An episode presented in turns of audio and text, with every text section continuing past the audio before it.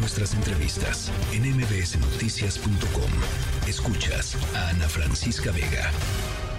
Pues bueno, el cuerpo de Aitana Betsabe, esta niñita de seis años, eh, de Tinum, en Yucatán, eh, quien murió aplastada en el elevador del IMSS de Playa del Carmen, llegó a su casa, en donde es velada eh, por sus familiares, por sus amigos, por gente de la comunidad. Em, eh, quedó en libertad, eso sí, esta tarde el camillero que estaba trasladando a Aitana Betsabe, mientras que el IMSS, ya les decía en un comunicado, eh, dice que eh, continúan las investigaciones, ojalá que de veras no sea la Procuraduría Fiscal la que las está haciendo, porque pues claramente no es la encargada. Eh, dice que separó del cargo a los funcionarios que estaban, pues esto, a cargo de la conservación y el mantenimiento del Hospital General de Playa del Carmen mientras se llevan a cabo las investigaciones. total, una, una verdadera tragedia. Y en la línea telefónica, Pedro Canché, periodista maya de Quintana Roo, con quien hemos platicado aquí en varias ocasiones. Gracias por platicar con nosotros esta tarde, Pedro. Buenas tardes, como bien lo dices, el tema aquí es que el, el IMSS de Zoe Robledo están hecho bolas. Este Zoe Robledo está más preocupado por su carrera política, ser gobernador, ser candidato a gobernador de, de Chiapas. Y entonces lo, lo ha llevado a una serie de errores desde el tiempo en que cuando muere esta niña que ahora lo están velando aquí en Timón, Yucatán, acá cerca, a tres horas de Playa del Carmen, empezó a cometer una serie de errores, detienen al camillero, el camillero pues por poco muere junto con la niña, por poco es la segunda víctima y aún así lo, lo detienen, lo, lo esposan y pues hoy le dieron la, la libertad hace un momento. El tema es que se hacen bolas porque empiezan a culpar en sus tres boletines que han sacado desde la desde esa fatal muerte muy este, desagradable. Tremendo, pues, tremendo, tristísimo. Entonces, triste lo que le pasó a la pequeña Aitana de Chávez, de apenas seis años que tenía dengue y que sea los IMSS y pues estos elevadores lo, lo terminaron de matar. Entonces, empieza a culpar a Citraven, a estas soluciones integrales de transportación eh, vertical de México.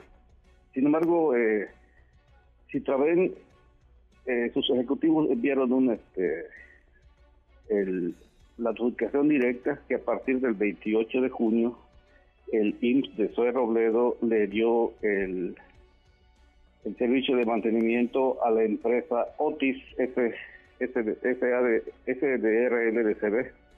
Esta empresa Otis es, le, pues está a cargo de esta de estos trabajos. De hecho, fueron sus trabajadores los que dejaron el día 10 a medio terminar el, la reparación de este elevador. Y fue que a las 10.30 de la noche aplastó a la niña y por poco mata al camillero. Pero aquí el tema va más a fondo porque lo que nos dicen es que en el tiempo, eh, Miquel Arriola, cuando era director, del IMSS, adquirió 183 elevadores para todos los hospitales de DIPS de la marca ITRA.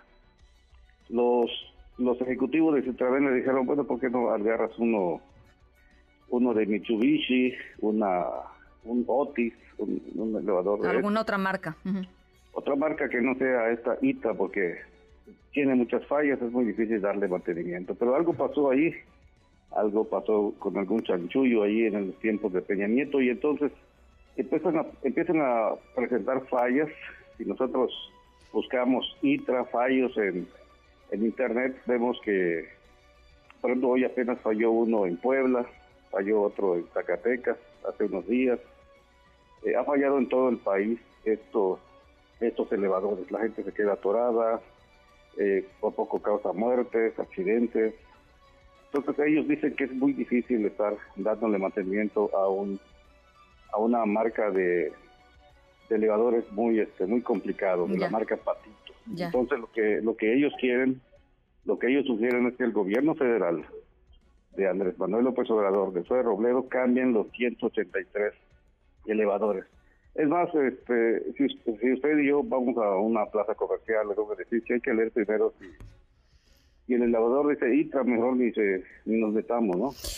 Porque sí está es una epidemia de elevadores. Y al final vino a causarle la muerte a esta, a esta niña, a esta pobre niña.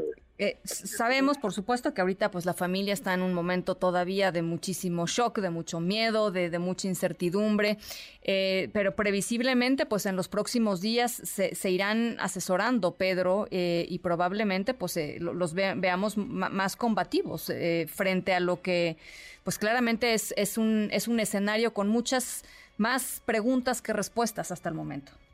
Por supuesto, el tema es que el Seguro Social siempre se aprovecha de los más pobres, los más necesitados, que no saben defenderse y entonces pues deja que, se ahoguen en sus penas y, pues ya no, no, no les combaten estas cosas, este, estas corrupciones que tienen pues a la vista. Bueno, pues eh, estamos pendientes. Pedro, ¿algo, ¿algo más que creas que es importante recalcar en este asunto, en este tema? Pues así como pone ahí Soy Robledo, eh, Procuraduría Fiscal. Eh, esto es de ¿no? Igual acusa a Citraven cuando el contrato que tienen el 28 de junio pues es para la empresa Otis. Entonces están rascando donde no deben. Por cierto, el fiscal general del Estado, el fiscal interino Rafael López Salazar ya tiene en sus manos este, este documento de adjudicación directa en donde desde el 28 de junio los técnicos de OTI son los que se encargan del mantenimiento de los... Pero, pero, nada más para aclarar, por supuesto, es la, la, Fiscalía General de Justicia del Estado de Quintana Roo quien está a cargo de las investigaciones, no la, Procuraduría Fiscal. El Estado de Quintana Roo es la que está. Por supuesto, lo de la Procuraduría Fiscal es un error que está en el comunicado de, del IMSS que no han corregido. ¿No? y no lo han hecho hasta ahora. No, no, pues ahí sigue colgado. Bueno, Por pues cierto, el fiscal, te digo así rápidamente, estuvo hoy recorriendo el, hospital del Seguro Social, eh, viendo estas cosas y pues dicen que van a citar a todos los implicados. Esperemos que citen allí a, a Mike, a Miquel Arriola, a Zoe Robledo, a los peces gordos. Bueno, pues ya lo estaremos, ya lo estaremos seguramente eh, conversando. Gracias, Pedro. Hasta luego. Pedro Canché, periodista maya allá en Quintana Roo. Noticias.